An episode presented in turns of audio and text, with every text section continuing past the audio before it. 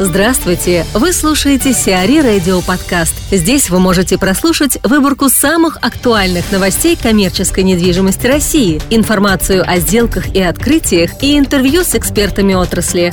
Чтобы прослушать полные выпуски программ, загрузите приложение Сиари Radio в Apple Store или на Google Play. Магнит может купить склад у ПНК. Магнит интересуется покупкой склада на 60 тысяч квадратных метров в ПНК Валищево. Речь идет о готовом объекте в базовой комплектации. Увеличение складских площадей понадобилось ритейлеру для развития нового направления – оптовых продаж. Предполагается, что сделка будет закрыта в ближайшее время, впрочем, пока финальных договоренностей нет. Эксперты оценивают стоимость склада в сумму около полутора миллиардов рублей. Артем Пантелеев, коммерческий директор компании Гинт М, рассказывает о нюансах, на которые нужно обращать внимание до подписания договора. Безусловно, все, что я скажу, это субъективной точки зрения, основано на опыте, безусловно, найдется еще там несколько, э, как минимум, несколько критериев, которые должны быть оценены при выборе э, помещения. Да? Я разделяю это на работу брокеров, которые показывают, какое помещение, в каком районе, в каком бизнес-центре, какого класса должно быть бизнес-центр там и так далее. Да? Э, удобство доступа, разворотной площадки и так далее. Э, я буду, безусловно, говорить с точки зрения строителя. Самое главное, чтобы потребности э, потенциального арендатора либо собственника совпадали с возможностями здания. То есть до того, как заключать договор аренды, было бы очень хорошо дать посмотреть профессиональному архитектору на форму здания, на лосс-фактор так называемый, да, посмотреть на планы бумаг, какие там потери площадей, насколько оно эффективно, с какой стороны солнце всходит, где заходит, а, как освещается, какое, какая инсталляция в здании, то есть а, есть ли соседние здания, которые перекрывают э, свет и, соответственно, делают работу не столь комфортно, как хотелось бы. Посмотреть на инженерные системы, какая мощность выделяется на конкретной площади, на этаж, либо там на несколько этажей, сколько дается воздуха, какая система кондиционирования, есть ли она, да, есть ли зимний холод, так называемые двухтрубные, трехтрубные, э, точнее четырехтрубные фэнкойлы. Чисто специфические инженерные вопросы, которые задают в первую очередь проектировщики, инженеры э, потенциальному ориентатору для того, чтобы сформировать техническое задание. И я считаю, что э, именно эти ответы на эти вопросы дадут возможность арендатору, во-первых, получить более комфортное и инженерно обеспеченное, назовем это так, помещение, и комфортно там работать. Что мы неоднократно сталкивались с тем, что даже после хорошего проекта не хватает, например, э, системы охлаждения воздуха, кондиционирования воздуха, и людям жарко. Какие технические условия стоит запрашивать у на раннем этапе и как их оформлять. Ну, это как раз связано с первым вопросом. Самое главное, чтобы арендатор потенциальный и брокеры компании, которые представляют интерес арендатора в этом конкретном случае, оформляли это как приложение, техническое приложение к договору аренды. Чтобы uh-huh. владелец здания не просто по мейлу подписался, что все хорошо, у вас будет все соответствовать нормам. Нам хватит воздуха, воды и электричества. Uh-huh. А описал каждую систему конкретно и приложил это в документальном виде. Мы всегда советуем это делать нашим а, потенциальным заказчикам, потому что этот документ а, является частью технического задания, которое потом выдается архитектором и инженером, в первую очередь, проекта, который, исходя из той информации, которая там есть, начинает проектировать.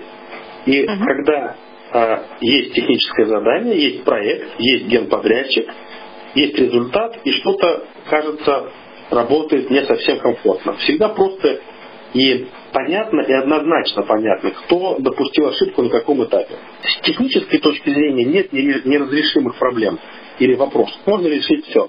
Весь вопрос заключается в финансировании. Кто э, финансирует то или иное э, изменение, модификацию, усовершенствование.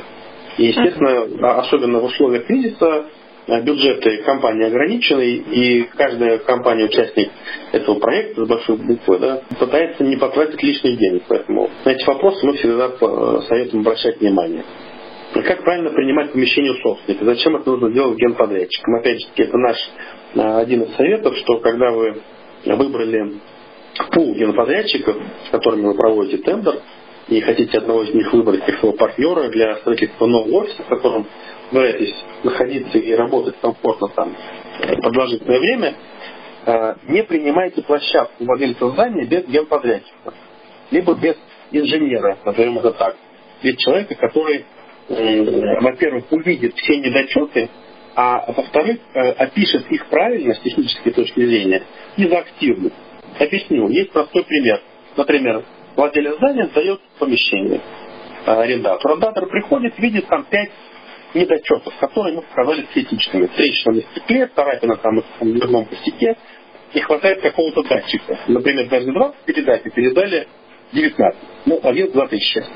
Он описывает это в акте, он ставит печати, помещение остается открытым, это же один этаж в большом здании, да? Потом идут дальше переговоры, оформление документально и так далее. В этом помещении производят какие-то работы, магистральные инженерные системы продолжают делать что-то еще. Приходит генподрядчик, который принимает у арендатора помещение. То есть теперь уже у арендатора, а не у владельца здания, потому что юридические отношения с арендатором.